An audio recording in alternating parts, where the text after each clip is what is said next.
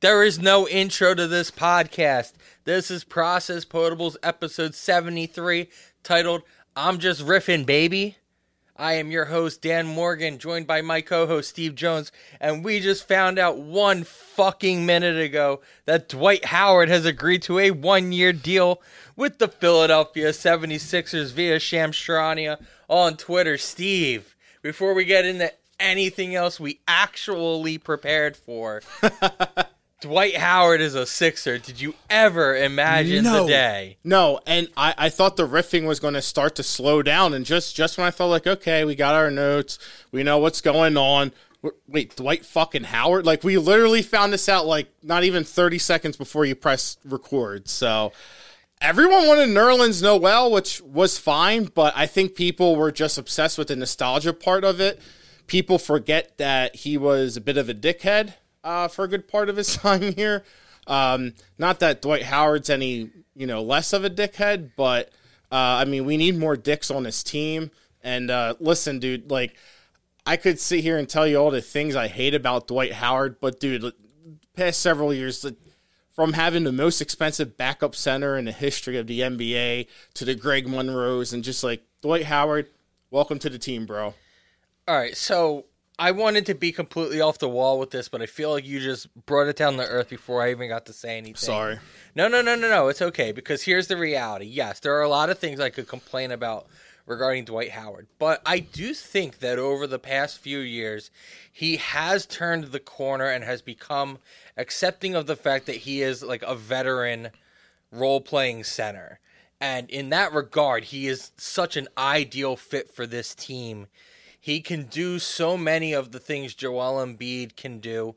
We've talked about with Doc Rivers that we're hoping that, you know, they're not going to force a backup big into doing the same kind of things you may ask of Joel, being that there is no backup big that is Joel Embiid, and Dwight Howard is by no means Joel Embiid.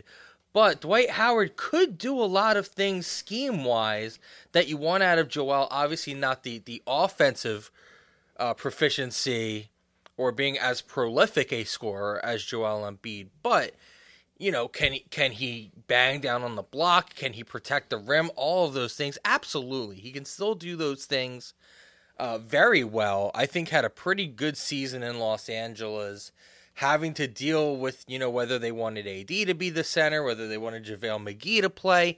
Here he's going to come into a very specific role. He's going to come in to back up Joel Embiid. That is going to be the only thing. And I would imagine with a signing like that, that he is the guy to back up Joel Embiid. I don't think you're going to see another name that you could you know potentially throw in that role. We've been hearing a lot of people wax poetic about Nerlens Noel, who we could say a lot of the same things about. I said today that I don't get the thing about Nerlens Noel with all these Sixers fans other than the nostalgia part. He's had attitude issues. He hasn't stuck on anywhere. Yes, he's a talent. Yes, he's an athlete, but has anybody really gotten the most out of him? Has anybody really figured out a way to get him locked in and everything? I, I really haven't seen it and he has a lot of the issues that you know we don't want with his team, which is you know inconsistency, lack of engagement, finishing around the rim, and you know Dwight Howard can't hit anything you know away from the rim to save his life, but he's a decent finisher. You know he he was a, a twenty and ten guy. You know he was an, an MVP candidate, he was a defensive player of the year Yeah. kind of guy. Obviously, that's a, a long time ago, but man, like I I love this move, and I know most Sixers fans probably aren't going to get behind it, and I, I'm not going to give anybody shit for not liking this move. But personally, I am all about this move so much so that we immediately dive dove right into this episode, skipping everything we had planned, the entire timeline of the episode, all the audio we had prepared, and whatnot, because we just found out. Shout out to our boy Ty Daubert of Phillies Nation, because he's been the one breaking news to me. Because you know we're we're old men, we're busy, we're tired.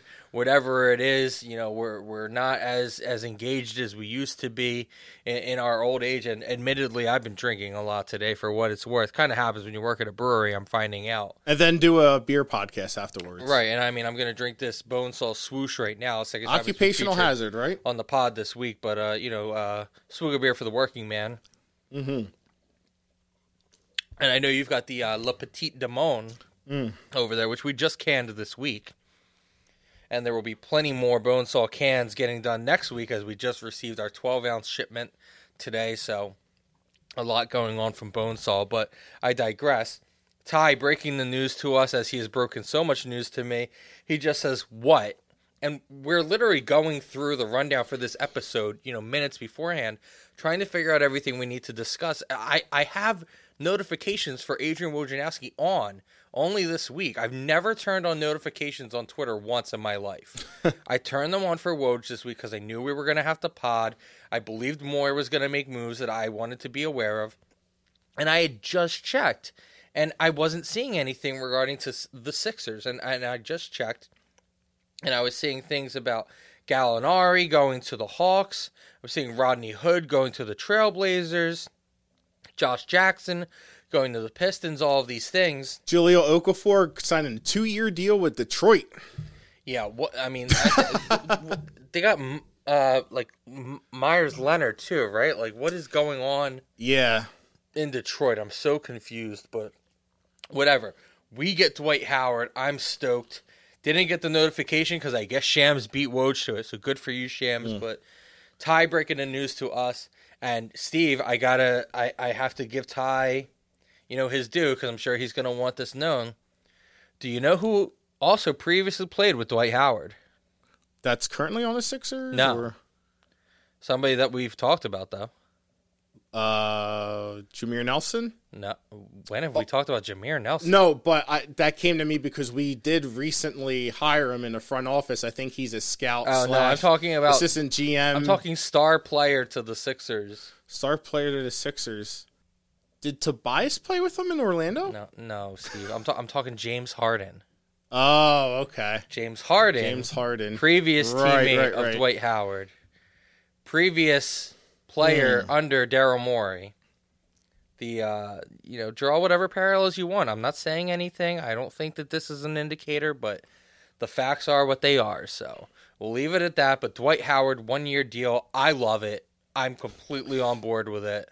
Dude, it's funny because on the way here, I read right before I got into my car that they said, well, apparently Dwight Howard had, I guess, a deal in place with the Lakers, but then Shams kind of walked back and said, oh no, he's still considering his options. I'm like, like, well, what's his options? Like to hmm. retire or go back to LA? Like, what's there to choose from? And then 20 minutes Well, later, well Steve, let me ask you: Would you rather play with current LeBron James, you know, late thirties, you know, declining just a bit? Obviously, tremendous, excellent player, still potential league MVP type candidate, but you know, there's some unrest there. They say Anthony Davis is coming back, but he opted out. He is gonna, you know, hear some offers, I suppose.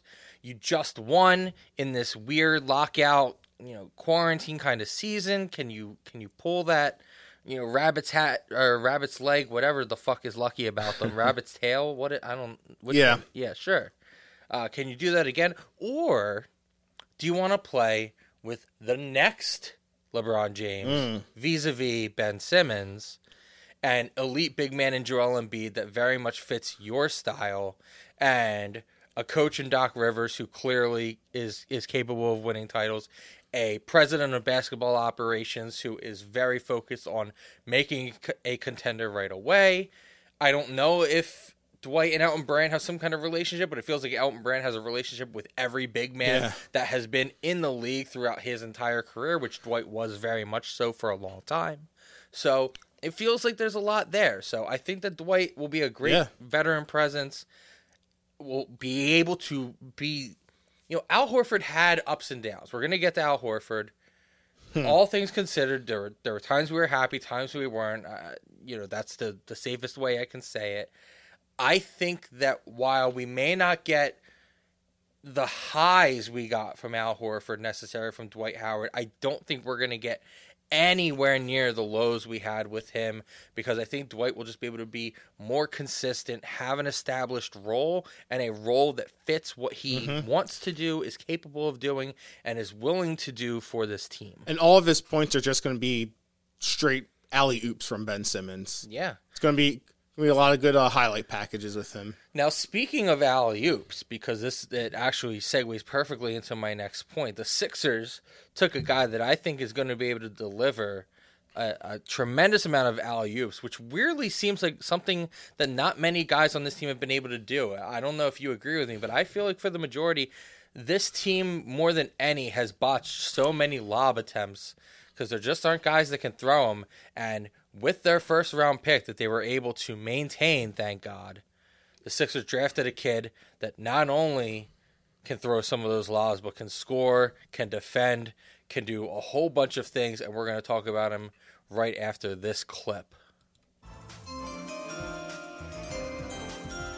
With the 21st pick in the 2020 NBA Draft, the Philadelphia 76ers select Tyrese Maxey from the University of Kentucky.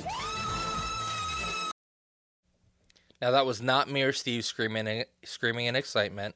I believe that was Tyrese Maxey's mother, but either way, I was very excited about this pick.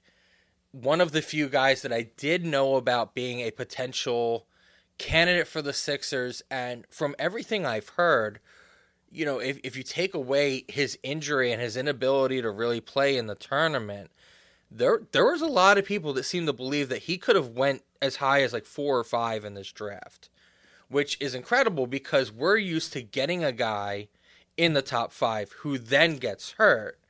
it sounds Yeah. like we found the guy whose injury happened to let him fall to us and may actually be up in that level. And Steve, I want to get more from you on him before I really go in. But the one thing I want to say before I throw it to you is this. And and I'll expand on this more and, and I'll see what you think about this. Everything I've watched from this kid, I see so much Markelle Fultz with confidence Yes, and yes. aggressiveness that even in the best highlight packages I can recall seeing of Markelle Fultz, I never saw the intensity, the willingness to dominate, the aggressiveness, and just the overall like like my dick is so big and I know I'm better than you mentality, that like MJF mentality to throw Yes. it to our uh, you know co-podcast Power Bombs and Potables, our friend Corey Oates hosting that for you every week. But if you're familiar with all elite wrestling, MJF, the cocky, arrogant, I know I'm the best kind of guy, like that's the feeling I got just from watching all the film that I did on Tyrese Maxey is that this kid thinks he's the best player on the court and he wants to dominate you. And even at the peak of Markelle Fultz hype, that that seemed to be the knock on him even in the best case scenario was you know he went to Washington. He didn't really play against the elite of the elite whereas Maxey goes to Kentucky. They're a top 10 program all year. Most years they're hovering around number 1 they're usually a one seed in the tournament so many big name players have come out of there he he talked significantly in the interview after he was drafted about how close he is with Rajon Rondo, who Steve, you will know that I've been a huge fan of my entire life, mm-hmm. even enjoying him back as a Celtic, which pained me. And you were even the guy I believe that got me the Rajon Rondo Celtics jersey I did, didn't because I? I liked him so much, and I I hated that I had a Celtics jersey, but I loved Rajon Rondo. And Maxey broke down in tears, talking about how Rondo took him under his wing and didn't have to do that, and has shown him all the tricks of the trade and all the pro tips. And you can see it in his game, especially on the defensive end. I I, I, I can wax poetic on this kid for a while, and I'm sure I will after. But I want to get to you. You know, what have you seen? What have you watched of him? And and you know, how excited are you, or or you know, are there any concerns that you have about Tyrese Maxey coming in and and probably going to be expected to do a decent amount as you know a, a pick at 21, but again, a guy that I don't believe Yeah. really should have been going that late. Well, it's funny you bring up Rajon Rondo because who was the coach that made Rajon Rondo the player that he was? Doc Rivers, and that he's coming to a Doc Rivers team, so it's nice to see that kind of little connection there. Um, I do have a, f- a few concerns, but nothing that I'm going to really worry about. Um, Well, what are they? So just some of the concerns is um now everyone says like he's a really good one-on-one defender. I didn't see a whole like ton of highlights. Again, it's not like I mean, if you don't know by now, like neither of us watch a ton of college basketball, No, any at all. Yeah, so it's just like yeah, I watch like YouTube highlights and stuff like that. So Right. I didn't see a lot of stuff on him on defense, but I, I'm not saying that's for a reason to be concerned on defense. Um, and it just so all of his highlights just seemed him the, the way he drives to the basket, and that's what I was thinking when I was watching these highlights. I'm like, oh, I, like. I, I see kind of Markelle, but I don't know if I want to say it, if it'll be like a jinx or something. Uh, he's very creative when he gets to the basket. He just has a way of, um, whether it's getting shots himself or throwing an alley oop to a big man down low. It just seems like the closer he gets to the basket, the better he gets. Um, I didn't see. I saw all but maybe one like mid range shot, but again, I'm not concerned because they say that's the most useless shot now in basketball or whatever. Um, and they uh, keep labeling him as a combo guard, which to me, combo guards, I'm thinking you can play both one and a two. Um, I didn't really see him really run an offense. The one thing I did see that really encouraged me, got me excited, was just how he plays on transition. Absolutely. And he's just like so athletic, and that's just what I love about this pick is unlike so many others in the past, it made sense. Like this guy, he was projected to be in the teens, and I don't think he necessarily fell because of his injury history. It just seemed like, um, and this happens to see uh, happens in a lot of drafts in sports where like everyone just suddenly starts uh, drafting like a power forward. Um, so I don't think it's he fell because of anything bad. I just think you know that's just that's just the way it is, and, and they got a steal at 21. Man, I'm I'm I'm really excited. Yeah, well, it's not necessarily the injury itself. He's not coming in with any looming concerns about his health. It's the fact that he didn't really play in the tourney. I think is what really dropped him to some extent. But uh, as far as far as what you said, so here's what I can tell you from everything I've read and watched. Is number one, the defense is definitely not the concern. If you're gonna say which one he's probably gonna need more work on, it's for sure his offense. The defense is definitely there per all the scouts and per plenty of the things that I watched. Uh, he he's a he's a two way combo guard. Uh, ESPN's Jonathan Givony, uh, who had him 15th on his big board, said he's a versatile two way combo guard. Uh, he has the build, he has the wingspan. You know, when you look at a guy that's six three and you're talking about him as more of a shooting guard, that could maybe be a concern in today's league. But he has the wingspan, and like you said, it makes sense because you need a guy who's willing to shoot, who's willing to do all these things, and that was the thing I loved about him is this ridiculous confidence in himself. The the looming concern is obviously the 29.2% from three-point range, but as a lot of people have already looked at, I believe he was somewhere in the uh, I think it was around 83% from the free throw line, which is usually a uh, indicator of being able to at least work with the shot. And the thing is, is it, it just felt obviously on a highlight reel all the shots are going to go in, but it still felt like when the shots mattered they were going in. He had a Right. lot of significant plays for Kentucky coming in as a freshman. Uh, there's the infamous highlight, I believe it's what I think they're playing like number one Michigan State, and he hits this like thirty point three uh, to take him up three with a guy in his face, you know, contesting it. Uh, a lot of the comparisons for him actually relate him to like a Lou Williams who plays defense. Um, he he definitely seems like he has this sixth man kind of motor. So maybe he doesn't even project to necessarily be a starter, but he definitely projects as a guy who's going to come off the bench and say, "All right, this is my time," and get it. You know, be a high energy, both ends of the court, like you said, a great transitional asset, and the combo guard thing is probably the thing that I think is the, the biggest skepticism that's fair to have. I'm not worried about the defense and I'm not worried about him being an off ball scorer. The problem is, I agree, there really isn't anything that indicates that he could really be even a backup point guard kind of role. I think he falls a lot into the Josh Richardson category here, where you you you project all those things because he can pass and he can dribble, but there's there's just that difference between a guy who's really out there able to initiate an offense and really have the eye for it. You know, something we praise Ben Simmons for, especially for his size and everything.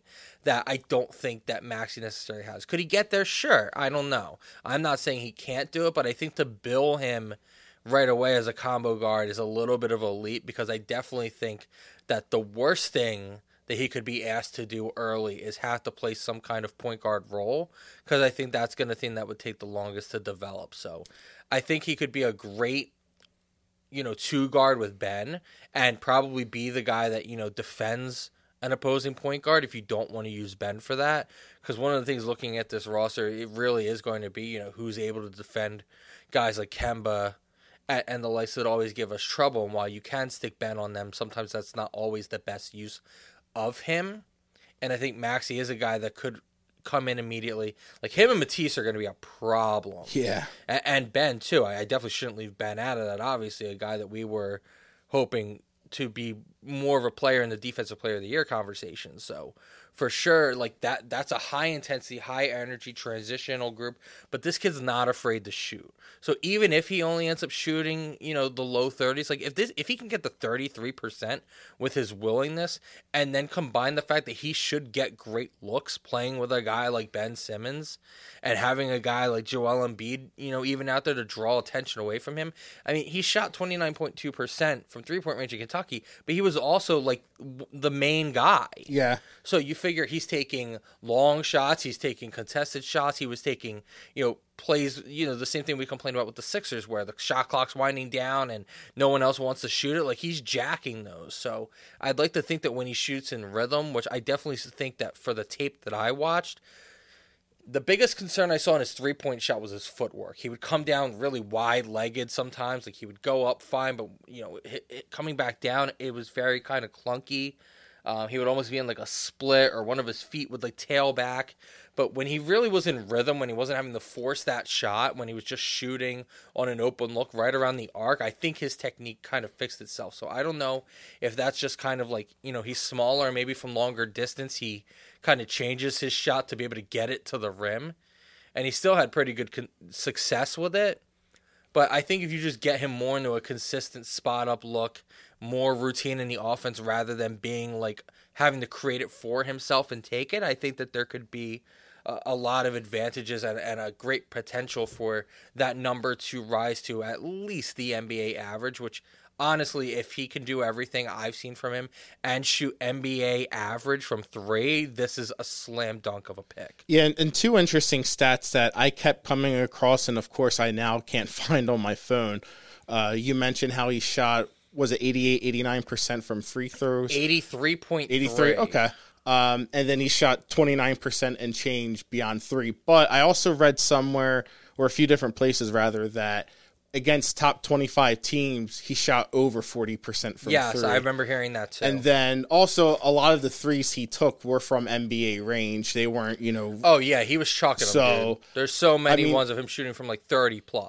And it's just kind of funny how the volume of threes has always been an issue for this team for the past year or so. Correct. And uh, just one thing to end on. You keep saying, you know, confidence, and that's not important to a lot of people. But when you draft someone like Markelle Fultz and go through whatever the hell he went, that becomes important. Um, and again, he may take a lot of threes and doesn't make them, but when it matters the most, he did. We had a JJ Redick, probably going to go down one of the best three pointer three point shooters of his generation. But when it mattered the most, when we really needed a three, JJ couldn't make it maybe Maxey gives us, you know, the you know the opposite end of it. He can make it when it really counts, when it really matters. Yeah, I, I, couldn't agree more. I love this pick so much. I'm so glad when I found out about the Al Horford deal, which I maybe we can jump to next as a transition here. When I first saw the report of the Horford deal and I saw we were giving up a first, I assumed it was this pick, and I was devastated because I really thought there was a chance that some talent was going to fall to this spot, and then I immediately messaged Marty Teller and said, "Please make me feel okay about this trade." and he's like, "Yeah, it's a first round pick in 2025, and we traded Al Horford." I'm like, "Wait, 2025?" And he's like, "Yeah." I'm like, "Oh, I don't fucking care. Go no. ahead, that's fine." So uh, I I couldn't be happier about this pick. I'm very excited for for Maxey to be a 76er and it also appears that he has a great relationship both with Ben and LeBron. I, I believe he's a clutch guy already. Oh wow, Uh, yeah. So it, it- it definitely seems like it'll be a great opportunity for him and Ben to work together, and I'm I'm very very excited for uh, him to be here. So holding on to that pick obviously important, and the Sixers did make a deal with a first round pick, but not till 2025, as we previously mentioned. Steve, do you want to uh, break down the details of the Al Horford deal? Sure. So we gave up Al Horford, this year's 34th pick. I don't know who that is, but it was a 34th pick. It's our first of the second rounders. The 2025 first round pick, which it does have some protections to it. Um, nothing. I think it's top three protected, something like that. And then the draft rights to Vasilije Micic, who we drafted 52nd overall in the 2014 draft. Now, just for some fun trivia here with Micic, because he's kind of like that unknown, mysterious guy. Some Sixers fans just kind of talk about, and you know, maybe they watch tape of him overseas, or they're kind of anticipating him coming here at some point in the past six, years, and obviously never going to happen. But 2014, the same year we drafted Embiid and Dario in the first round, and we also drafted Jerami Grant in the second round ahead of him. And just to, to, for how long we had his rights, just to put it in a perspective, the second rounder we uh, obtained to draft him was from the Spencer Hawes trade. Jesus. So talk about going back and they, you know, we, So Micic is a process sixer. yeah, he's literally he literally never came over. He's the guy. Still hasn't, yeah. So, The uh, the thirty fourth pick was Theo Maledon. okay. Uh, he is an international prospect, so uh, I don't fucking care. Probably another guy that won't come over Yeah, for six exactly. years or something. Yeah, the Sure. Thing is is something like it hurts because we had heard all this talk about how good he was, and if you've seen any clips of him, uh, he's been killing it overseas. But again, you've had his rights for six years. I don't know. That, like all jokes aside, I really don't know if this guy's ever coming over. Yeah. So a- at this point, like whatever. If that's what it takes, that's what it takes. If that if that's the kicker instead of you know a Matisse or a Zhaire or whatever, I, even not knowing what Zhaire may ever be, I'd rather roll the dice on Zhaire, who's here and working, than a guy who's overseas and may not ever come over. the other thing too, him being a six foot six point guard, a lot of his uh, skill set and what he's best at overlaps with Ben Simmons. Right. And we don't need another Ben Simmons per se. And a lot of the experts just had this guy said, okay, well, when he does come over, he's probably going to be like a six man or a really, really good bench player. And it's like, okay, well, if he's never, you never know if and when this guy's coming over. So I am completely fine with him being a throw in for an Al Horford trade. Yeah, it, you know, it's not the end of the world. That's all it is. We we get attached to these guys. We hope that maybe they can be some kind of savior or some kind of uh, dart throw that pans out. But the the reality is the odds of that are very slim. And hey, if he comes over and has a great career, whatever. You know, former Sixer, good for him. But was never even here. It's not like he came here and we ruined him. So it's not it's not really the same as some of the other stories. So I'm fine with it. So not only are they able to to move Horford, but they actually get back Danny Green, who uh, I feel like a lot of Sixers fans have pined over for a long time. I mean, we've pined over pretty much anybody in the league that can actually hit a shot and defend Yeah. Uh, because we we've struggled to find guys who can do both. And Danny Green is definitely winding down to the end of his career, but he, is, Yeah. he is still a proven guy. He's still a veteran. He still performed pretty well for a Lakers team that won the title. So I mean, we now, you know, bringing in the Dwight Howard move again. You now bring two guys who are coming off winning a ring, and. You, you could say, oh, well, you know, they just won. How motivated are they going to be? But at the same time, I mean, these are both guys that ha- have won a lot in their careers. These aren't guys that seem like they were just chasing the ring and now it might be the end. I mean, these are guys that have competed at a high level for a long time and also have both probably made enough money that they really don't have to just sell out to do anything. Sure. I, I think that both of them can be solid contributors. I don't really want either of them to start. I know some people are already pegging Danny Green in the starting lineups, and I'm not there. Hmm. But to get a, to get a guy that I truly believe can be in a playoff rotation for Al Horford is is something I really did not expect. So Yeah. to know that I'm getting a, a quote unquote three and D wing, which Lord knows you can never have enough of, for a guy who's making almost thirty million dollars to be a bad backup center. I'm I'm completely okay with that. And I, I really think that while I know this isn't really how it works, that if you look at that deal and also factor in now getting Dwight Howard, you would do that deal in a heartbeat. Absolutely. So I, I don't I don't really know how anybody could be unhappy with that. I haven't really seen anybody be unhappy with that, so I'm not trying to speculate that anybody was or, or cause any commotion. But uh, for anybody that was, I, I think that this really was the best case scenario. I think most people would agree that this would have costed more and brought back less. So that I mean that's a win-win to me. You didn't give up nearly as much as I think you would have needed to to get off of his deal, and you actually received something valuable in return. And and and uh, there's a, another benefit if let's say Danny Green just becomes let's say Danny Green oh, I don't know comes to the Sixers and completely forgets how to play basketball because that has happened with some guys True. who come to the Sixers and just start sucking for no reason. Sure. Both him and Ferguson are have one year remaining on their deals and their uh, contracts that could be uh, very flexible or could be very meaningful come trade deadline. So there is also that. Uh, I've been one of the guys who's been pining for Danny Green for years, and honestly, I couldn't believe that when he, uh, Kawhi was traded to Toronto, they just like kind of threw him in. I guess it was more of a salary match. I'm like, wait, Toronto is getting Danny Green and Kawhi for for, for DeMar DeRozan. Like, that's a great Like, re- I'm like, really? Like, it just it seemed like. uh like uh, the Spurs really lost that trade, which well, yeah, you already knew the did- Raptors were winning Yeah. at getting Kawhi, and then you're like, wait, they also get this guy that you are pretty sure could definitely be a good role player for a title contender, and and now you have him here. And and if there's uh, any criticism I've seen, which isn't a lot, like you said about Danny Green, people just say, "Oh, well, he's overrated. He's getting old." I'm like, uh, okay, well, you know, is would you rather have I don't know, Danny Green or Glenn Robinson the third, or just better? Well, I'd person? rather have Glenn Robinson the third, but really. Yeah, and well, here's the thing. I mean, Danny Green is fine. the the The value of him is he's a veteran winner who is technically three and D, but he is older. He is making fifteen million plus, so he's obviously being overpaid. But like you said, it's expiring, so there's value in that. Whereas Glenn Robinson, I, I do think has higher upside, but you don't know that you'd actually get it from him.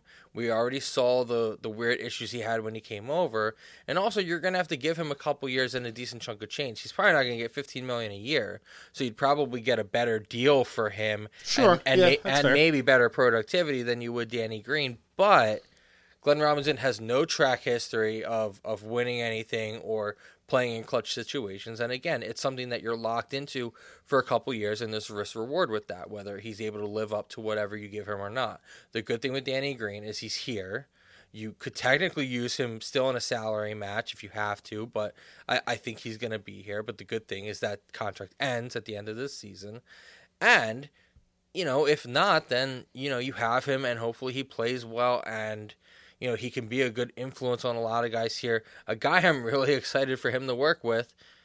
Everybody probably guessed it. Furkan Korkmaz. Mm-hmm. I Well, re- he'll have to fight for minutes with Furkan. I mean, Mm. with a coach like Doc, I don't know. Yeah. That, that and not to get off topic because this is something for another day, but I, I still truly believe Furkan Korkmaz needs to be a, a a viable piece for this team. Obviously off the bench, of course, but my fear is that he was only given a chance. While while Brett definitely mismanaged him at times, I, I do wonder if Doc Rivers is going to really want to toy around with him and what his opinion on Furkan will be. Where I think that eventually Furkan kind of won Brett over and played into the role. I, I feel like Doc Rivers, as much as we talked about Brett being a veteran guy, I feel like Doc is going to be even more oh yeah, of a veteran guy. So I, I'm not sure that there's going to be a competition there. I feel like right off the bat, it's probably going to be Danny Green's job. so veteran, lose. so veteran. He traded for his son-in-law, which we'll get to. He- well, yeah, and, and, and, and that's pretty much coming up next. So And now, now wait a minute. And, and before we shit on Al Horford a ton, um, I, I I do have to point out Dwight Howard's coming here from L.A. As is Danny Green. Rondo's going to the Hawks, Anthony Davis still hasn't signed. Like, I just want to know, like, LeBron must have been really fucking annoying in that bubble for everyone wanting to leave or reconsidering. I'm just just saying, you know, I, I haven't heard anyone else say that. So It, it is true. you know, uh, just mm, it, it, it there there may be something to that. There there really hasn't been many people that have stuck by LeBron, but again, another another conversation Yeah, for yeah, another yeah. day. I guess before I almost forgot. I thought this is what you were throwing it to. You uh you were so generous as to make a little goodbye present for Al Horford. That that we were considering playing at the beginning of the episode and then got sidetracked by Dwight Howard and whatnot. So, uh, from Process Potables, ma- mainly from Steve, but for the brand, we would officially like to say goodbye to Al Horford and more importantly, Anna Horford yeah. with this song by our own Steve Jones.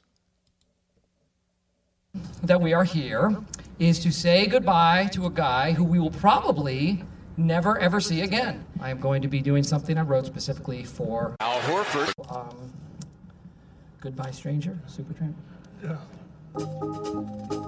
It was early morning yesterday. I was up before the dawn. Really have enjoyed my stay. Al Horford. We must be moving on. Al Horford. Hope you find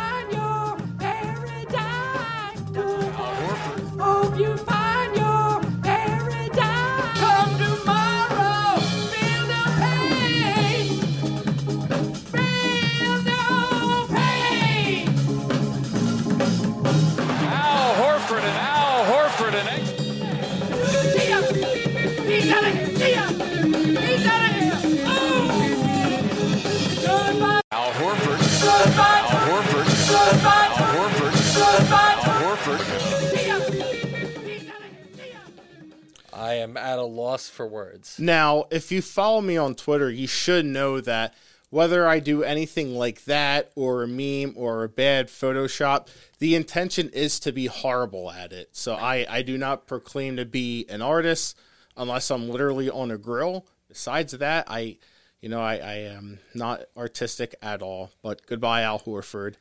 And one little little takey take I do have. You oh, know what's the Little best takey take. yeah, the best part about this trade, what I'm really enjoying is that no fucking nerd on Twitter could be like, oh, well, I put that together on E ESPN's trade machine. It's like, yeah, fuck you. Like, everyone had these outrageous fucking deals involving Al Horford. Now, there's people like our friend Marty Teller who had trade ideas that were actually, that made sense, but people would have a trade for like Al Horford going to you know, let's say Houston for James Harden straight up, and people are like, "Who says no?"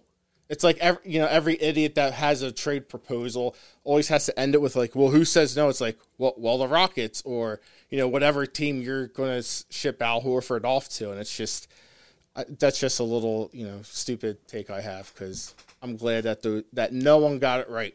I'm I'm glad you gave Marty credit because he Oh, did, yeah. he did say literally I think it was I forget if it was a year or two ago that or it was a year ago that somebody literally said you know if you could use Al Horford's uh, money to sign two players instead who would they be and Marty literally said Danny Green and Seth Curry Yeah, Uh, he, yeah. he said that. yep Twitter So- had the receipts, baby. Yeah. Every, we, Shout out to Marty. We're keeping receipts. Shout out our friend Marty Teller. We're going to talk about Seth Curry in just a minute after this message from our sponsor, the Andrew Boss team at Berkshire Hathaway. Who's the next person you know who will be buying or selling a home? Have them contact the Andrew Boss team at Berkshire Hathaway for the most trusted process when it comes to real estate in New Jersey. Call today 856 904 5636. That's 856 904 5636 and mention Process Potables for exclusive savings. All right, so again, before we get to the Sixers' second actual draft pick of the night, Daryl Morey made yet another move in which the Sixers sent Josh Richardson and the 34th pick to the Dallas Mavericks, getting them Seth Curry in return, who happens to be the son in law of Doc Rivers. Seth Curry, an absolute sharpshooter. Here was a interesting tweet I saw. This was from uh, our friend Kevin McCormick. of uh, 97.3 ESPN and of the Liberty line. So shout out to them. Seth Curry's 48.1% on catch and shoot threes was the highest in the NBA last season by any player with at least three attempts per game. You know who's, I'm pretty sure, led the league in like three point assists last year, Steve? Who's that? I, I believe that was Ben Simmons. Oh, how convenient. Yeah. So if you're thinking that somebody is going to be able to put a guy like Seth Curry in position to be an absolute success, which he hasn't had any problem doing to this point, mind you, I think it's going to be Ben Simmons. Yeah. Who the fuck is Seth?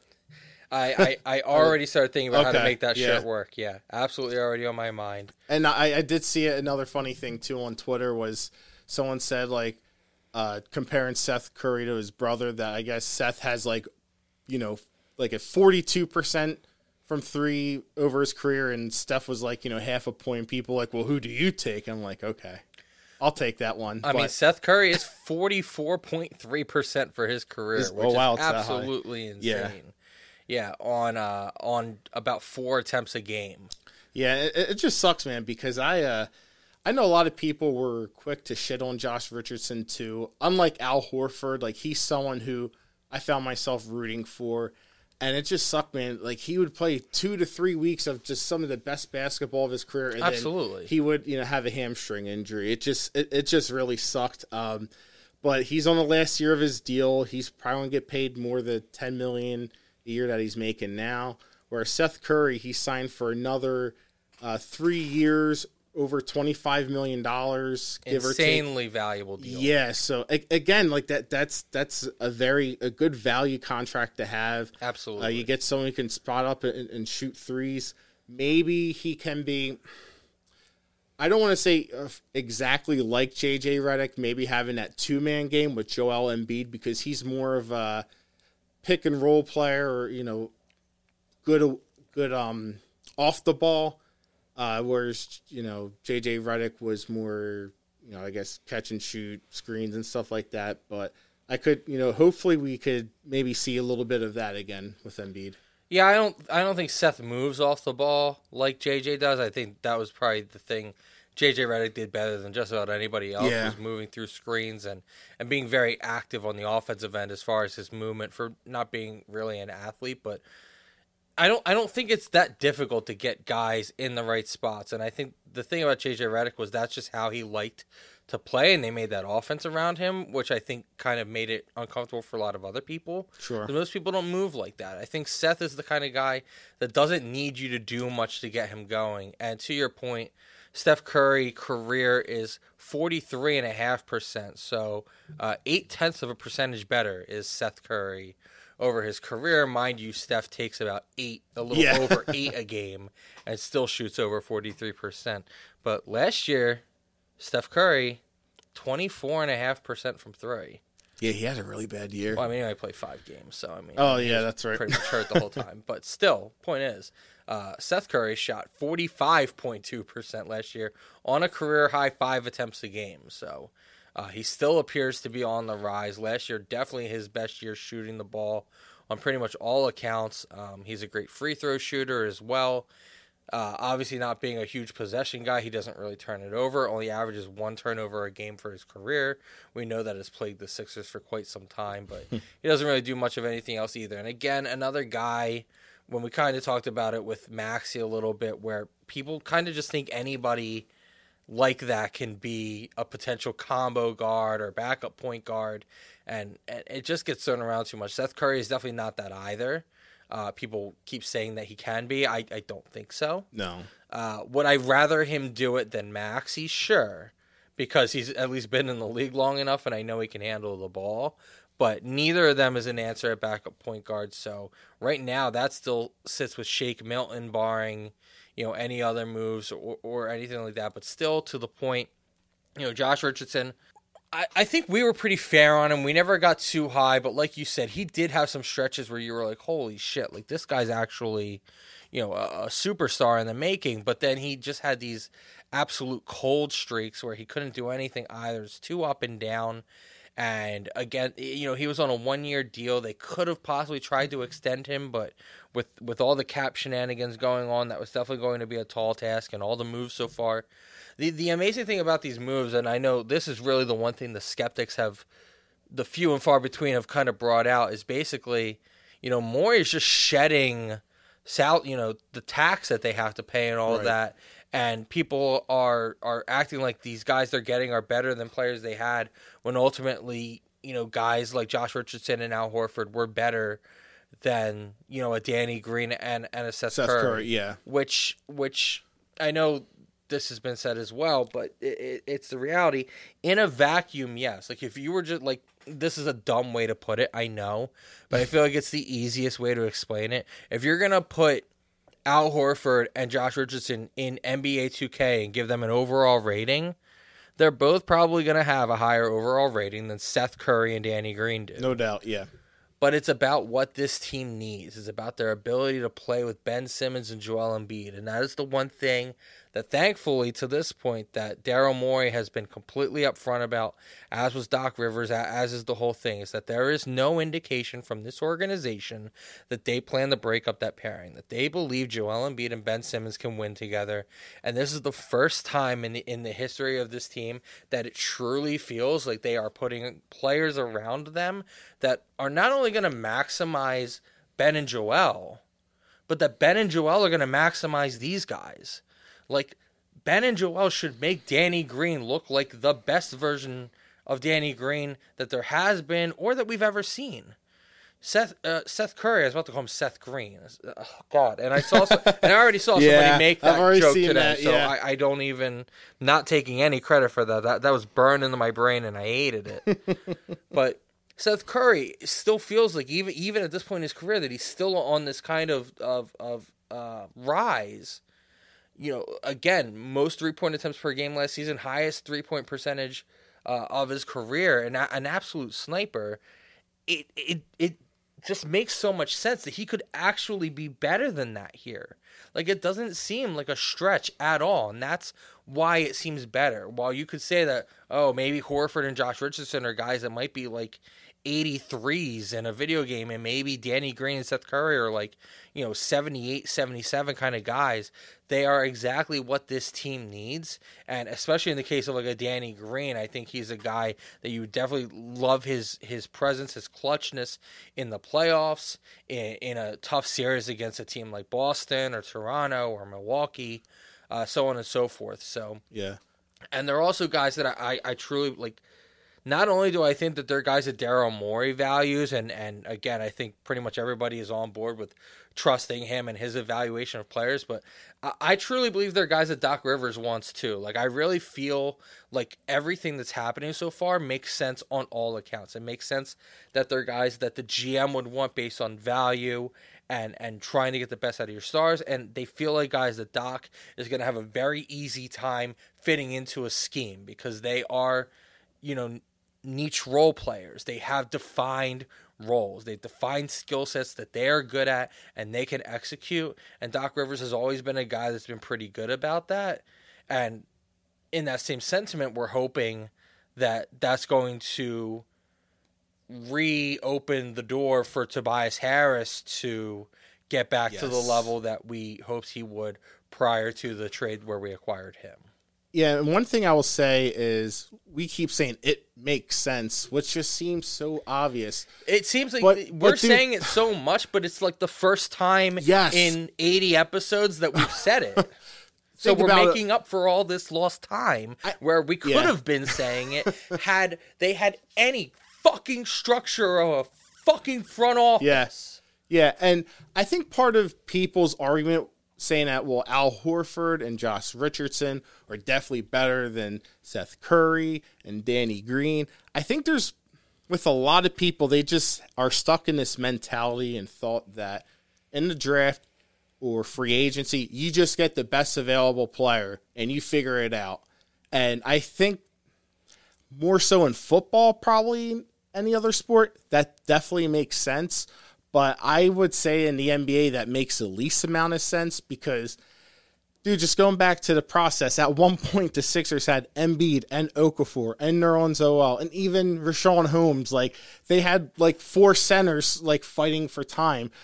And, I know Embiid was injured for a good chunk of that, but but still, that that plan just hasn't worked. And then again, things that don't make sense, like what whatever the fuck happened to Markelle Fultz, you know, and then Al Hort getting Al Horford last year we we did say in the past how well we kind of were talking ourselves into it. Like, yeah, he could play small ball, you know, for stretch four, and but again, those are things he'd never done in his career. And as you know, you become older, you're just not going to suddenly take on a new role and do all these changes. And it was just like, okay, maybe, but doesn't really make sense. But we'll see what happens. And just trying to, you know get the best pieces and then making it fit. Just this front office has not figured that out. And I think that's just something you can't do in basketball. I mean, the, the last time, just thinking in terms of titles, the last time a team won a championship where you had two players who were pretty much the same position, you're probably going back to, um, you know, Tim Duncan and David Robinson. That's 20, 21 years ago, dude. I, I, I mean, so to be excited because things are just finally making fucking sense. it sounds, you know, really redundant, but I'm it just it's like Morey came out of nowhere and just fixed everything like that, man.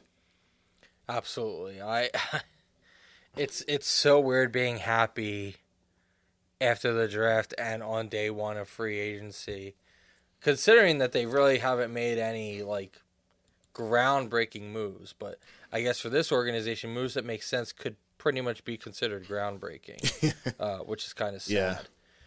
Before we move on to the next pick, just some quick hits. So, uh, a guy we've talked about a lot, Marial Shayok, who was a two way player for the Sixers last year, was cut by the team today. I I was a big fan of his, having you know covered the Blue Coats last season, obviously, but I think that I tried to be a realist on him as well and, and explain to people that in my discussions with Coach Johnson uh, down there, that he was very honest about the fact that Shayok would struggle at the next level, that he, you know, needed too many moves and, and too much time to get his shot off, that, you know, he wasn't as explosive as, as he may appear against G League talent and things like that. And I, just don't. I guess. I mean, I guess the Sixers saw that too. Obviously, does he seem like he has enough talent to probably get another shot somewhere? Yeah. Is that probably in the G League again? Yes. Yeah. Uh, you know, I, I don't expect this to be the end for him, but it doesn't surprise me that there's not going to be a place for him on the Sixers. Again, with all the moves that they're making, it seems like they are very much trying to right this ship and get right into championship contender mode. So there's not going to be any time to work on a project like Shayok when you're going to need those spaces for either you know vet minimum guys or you know some of these draft picks uh, that we've either talked about or are going to get to. Norvel Pelle, another one. I think Norvel Pelle had more NBA now talent, obviously, than Shayok, and that would make sense being that he was with the team. But especially now, us just finding out that Dwight Howard was signed to be the backup, I would much rather go into the season with Dwight yeah. Howard as my backup than Norvel Pelle. So, wishing both of those guys all the best. They were incredible guys to cover in both Delaware and in their time with the Sixers. I'm sure that they will get a shot elsewhere. I do believe Pelle could be a backup big man for at least a year or two in the NBA if somebody wants to give him a chance, but he is going to have to figure out how to not foul out of games if given significant minutes. And Shayok is obviously going to have to work on being a better spot up shooter and really get more inclined to knock those down and not need to have the ball in his hands to create because that's going to be a difficult problem for him at the NBA level. And if there is no minutes in the G League for them, there's always the New York Knickerbockers. Oh boy. I mean, Shayok pr- could probably be a sixth man for the Knicks yeah. right now. That actually doesn't feel like a crazy sentence to say, but uh, we move on to the next Sixers draft pick. Uh, at 49, they selected Isaiah Joe. uh, who came from Arkansas. He's 6'5. He recorded about 14 points, three rebounds, two assists, and one and a half steals as a freshman two years ago. And then in this past season, improved to 17 points, four rebounds, two assists, and 1.5 steals per game. Uh, he is a tremendous shooter. Uh, his freshman year, he shot 41.4% from beyond the arc. Uh, he is a 89% free throw shooter last year, which was 14th best in the NCAA, and was on the watch list for the Jerry West Award, which is for the best shooting guard in the country. So, another guy that I saw a decent amount of hype for amongst the people that I follow who really pay attention to the draft. Thought this was a guy that honestly could have probably gone even, you know, in the mid 30s and ends up falling all the way to 49. Will definitely be more of a prod- project, but also seems like another shooter. And what's the thing that everybody's been saying for years now? Surround them with shooters. So they did go and do that. He does seem to me like a little bit more. Again, talked about how I kind of hate this thing, but I feel like he actually has a little bit more combo guard in him than a Maxey does. Whereas I feel like Maxey is definitely more of a pure scorer, uh, if you know that appeases anybody. But uh, neither is really. uh, Both of them are going to be projects for that kind For of sure. thing. But you can fill that in other ways. I don't. I don't think that you have to try and peg these guys as that role. Not not to you know beat a dead horse here, but I think it's fine to just look at these guys as guards that can come in and shoot. And honestly, like that, that's fine. Like all this team needs is some fucking shooters. That's today's NBA, man. Yeah, so go get him. You know, six five. You know, he's he's got the build for it a little bit. It sounds like he can do a little bit of everything. The the steal numbers indicate that he's a player on the defensive end as well. Um, It, the only knocks I, I read up on him was that his defense isn't that strong, and then he uh, poor ball handling, and that while he's a really good shooter, he he has uh, he can't really play through contact at all, and definitely needs to bulk up a little bit. But Well, I don't care you know- about that. Yeah, because we have Ben Simmons and Maxey to do all that. I was about anyway. to say, So, you know yeah, who like, could play through contact? yeah. Maxey, because that's all he did. So now you get a guy who maybe is more of your sniper. As we know, Maxey does have the concerns with his shooting that hopefully project out to at least get to okay. Now you bring in a guy that's definitely, you know, your spot up shooter, hopefully. Your guy that you can trust beyond the arc. And, you know, if he's not the creator, that's fine. Maxey's your creator. And- and I- Isaiah Joe comes in as a shooter, and, and you're good to go. Yeah, and Joe's jump shot like just is one of the prettier jump shots I've Absolutely. ever like. I just I don't know how to describe. it. Like it's like I want to like blow it up to like a two by three poster and frame it. Like it's just very, you know, very very textbook, I guess, and just very very pretty, man. It's beautiful, man. So so two guards. This team actually drafts two guards that appear that they, they can play. I imagine Joe might spend the year in the G League or maybe be a potential two way player. I think Maxey's going to be on the roster opening night. I think that he's he's going to be an NBA ready talent right away. And, and maybe Joe gets there. I don't know necessarily. I don't. I don't think they have to rush him. I think that that's the good part about him is I feel like you know instead of like a draft and stash, you actually got a guy who probably only needs like one year to just kind of get himself into potentially being an NBA backup guard, uh, which is fine. You know that that gives you another year Yeah. where a Shake Milton fills that role. You know maybe you go out and and get a vet minimum guy just to come in for a year uh, to fill that kind of role. So I think they're okay in that regard. Uh, they are, they are still going to have their taxpayer MLE. Uh, I believe they created a trade exception with the Horford deal as well. It's like eight or nine million Yeah, dollars. yeah. I thought I heard something like ten, so somewhere in that eight to ten million range for sure. So a lot of optionality coming out of all this, not only in the the cap scenario, but also in, in the roster scenario, which is all we, we've really wanted is some optionality, some guys that can do some different things. You know, you've you've got probably at this point in his career a little more offensive oriented small forward in, in your Danny Green. You've got your defensive oriented one in your Matisse Thybulle. Hopefully they can kind of rub off on on one another maybe in, in some way, shape, or form. You bring in a guy like Maxey who maybe can work with maybe him and Shake Milton can kind of feed off each other, both kind of these creating semi combo guards. There, there's a lot of good things to see. Doc Rivers, hopefully the guy that puts it all together. Uh, I'm I'm I'm very excited for this Sixers roster, and uh, I, you know we'll have to see how everything shapes out to really figure out where where the East ends up standing. But right now, I mean, you've got to feel like you you've got a better team out there than you did before, and so far, uh, I don't did the did the Bogdanovich thing go through with Milwaukee yet? Is he? No, and I and I think uh, he's now just a free agent. So I think that's So as far yeah. as so I, I don't believe that they've really done anything that makes them better to this point. Uh, the Celtics, as far as I know, the only move I know they have is that I pretty sure Gordon Hayward's gone. Yeah. Uh, so so nothing really changing there. The Heat at this point, uh, They re-signed Dragic, yeah. so uh, I mean they're not. I, I know they were able to. Uh, I know they st- they were able to exercise. I guess the I think they had team options on Duncan Robinson, and uh, and who who's the dickhead who like beat up girls? Oh, um, Kendrick Nunn. Yeah, Uh, so like a bunch of those guys will be back, but still nothing else changing. So yeah. uh, for the most part, I mean, it seems like the East right now has been pretty stagnant, while it seems like the Sixers have gotten significantly better.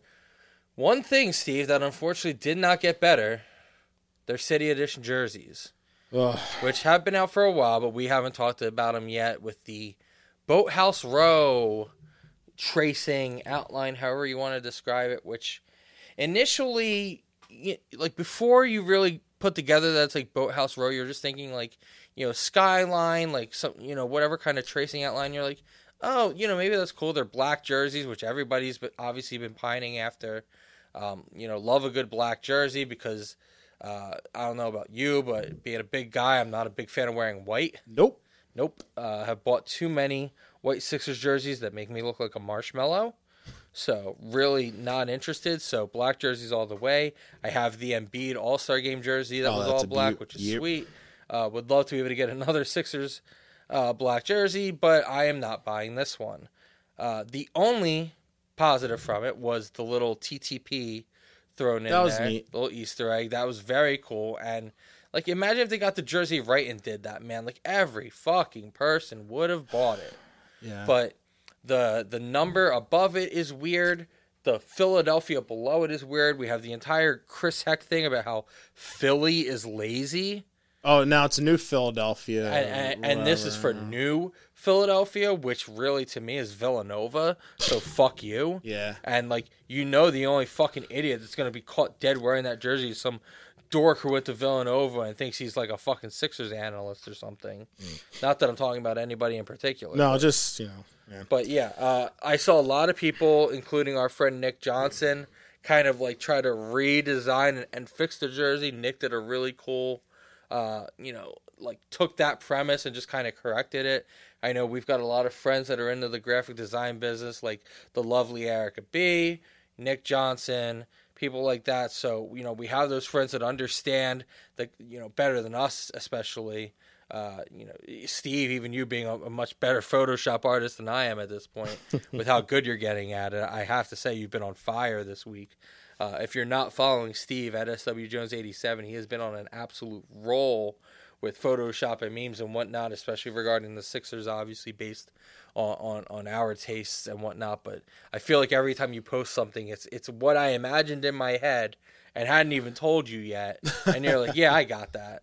So, uh, abs- absolutely incredible work by you. You probably could design a better jersey than Yeah. this, but I And- won't be caught dead in them. And the fact that Ben Simmons apparently like bugged out over and thought it was the best just tells me that Ben Simmons may have money, but money don't buy style. Yeah, and and dude, like I just of, of all the, we always joke at the national people like when we watch an Eagles game, like oh we can't wait for them to show the shot of you know Pats and Genos or the Rocky Steps and mm-hmm. like Bo- Boathouse Row like is a really nice place and it's you know probably a Philadelphia thing that people outside of Philly don't really know about it, but. I just like if you're trying to sell Embiid and Simmons jerseys across the country and world, like that just I think anyone looks at that is like, what? What the hell? The the, only thing that the only um positive is that the Celtics do have a worse jersey than us. Did you see that? Oh my god! like I, I, I tweeted that it looked like they designed that on a Microsoft Word doc. Like Yeah. it has like, do no you remember? style- like, do you remember just- WrestleMania 2000 where you could just like fit letters on your shirt? Yeah. and we would just write like Yep. "Eat farts" or Yeah. like "fuck you." Like that's what it looks like. And somebody just wrote it. Yeah. Boston Celtics. Yeah, I'm just jealous, man. I think uh, like Chicago were just one of those teams that just put out like a really sick jersey, and I just like, like can can we get one?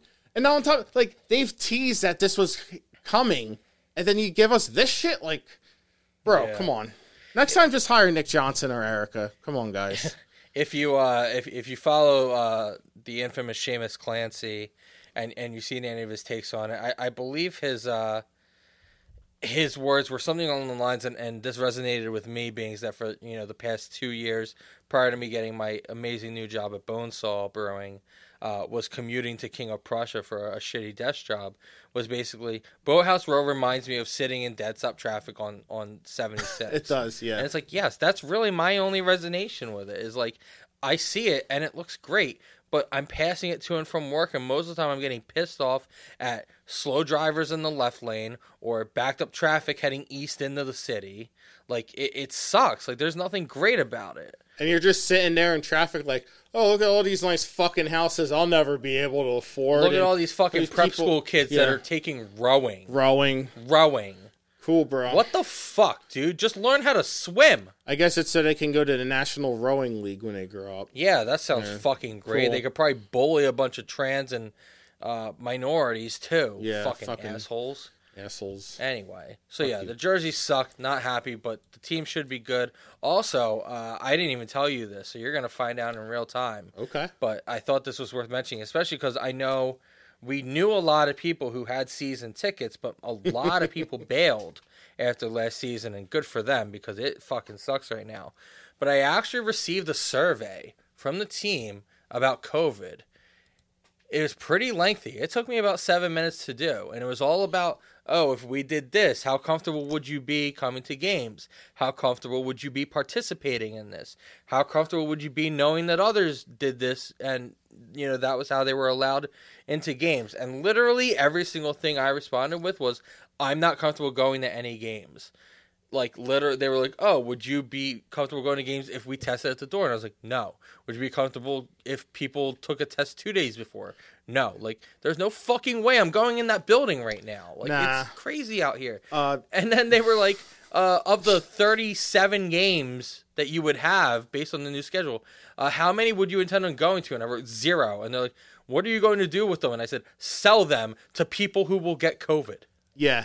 And dude, I, I think uh, with the Eagles games, uh, when people were going, you know, to two or three games, however, like I think like they were going, like they were starting at five hundred bucks. Yeah. So it's like okay, uh, Let's see- make some money on stupid people.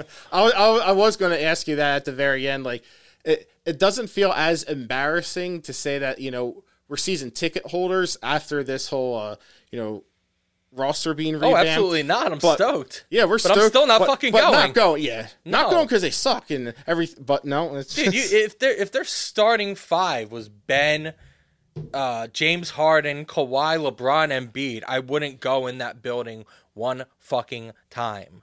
Like No. I I swear to God, I would not. It's not worth it. no man. I'll watch on my couch with a delicious beer, whether that be from Bonesaw Brewing or from anywhere else that I enjoy. And I will watch the games in HD with you while we eat some fucking breakfast sliders or something Yeah. and hop right on the mic after and complain about the losses and say they're winning the title after every win because you know that's what we do, baby. Yep. I'm just riffing, baby. Just riffing. Just riffing, baby. So for Steve, I'm Dan. That's been the pod. Hope you guys had fun. We completely just winged this bullshit, and clearly, if you can't tell, I've had a few drinks, but I had a lot of fun. I hope you guys had a lot of fun. Uh, make sure you stay tuned for the next episode. Uh, don't know when it'll be. Hopefully, if any other news or trades or anything comes of free agency, which I'm sure the Sixers are not done yet, we will be sure to fill you in on that. If you have any mailbag type questions or anything you would like us to discuss, we will absolutely do so. I'm sure hopefully once the roster is a little bit more finalized, maybe we can talk about some ideas about rotations or depth or who's going to do, who's going to be where, playing what position, et cetera, et cetera. But until then, thanks everybody for listening and trust the podcast.